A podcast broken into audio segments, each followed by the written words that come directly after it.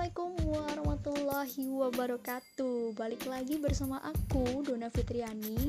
Ya mohon maaf sekali teman-teman. Lama banget nih Dona nggak upload podcast Karena baru ada kegiatan di luar. Jadi khusus untuk hari ini Dona mau mengupload semua Bagaimana cara membaca diagram tentunya.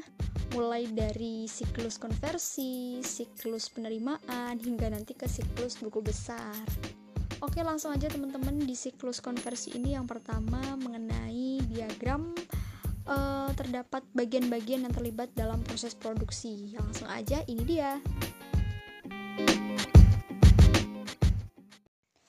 Bagian yang terlibat dalam proses produksi. Terdapat beberapa bagian yang terkait di dalam proses produksi, seperti halnya direktur produksi, direktur pemasaran, direktur personalia, dan juga direktur keuangan.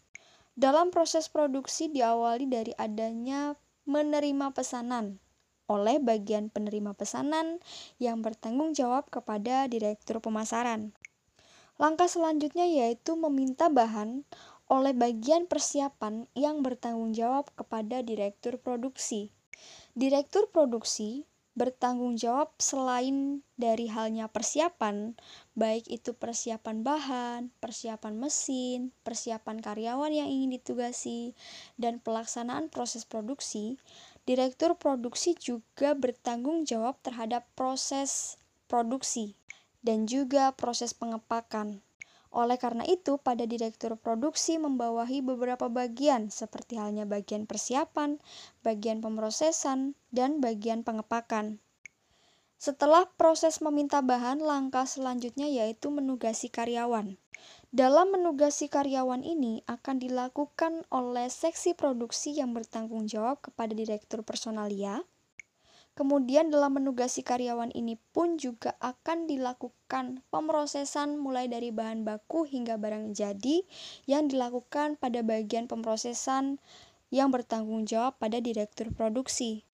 Langkah selanjutnya yaitu membebankan biaya.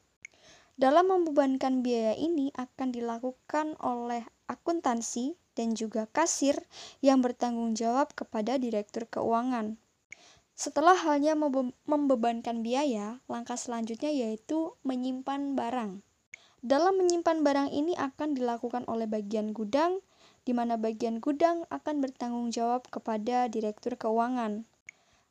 Penyimpanan barang ini juga akan dilakukan oleh bagian pengepakan pada direktur produksi.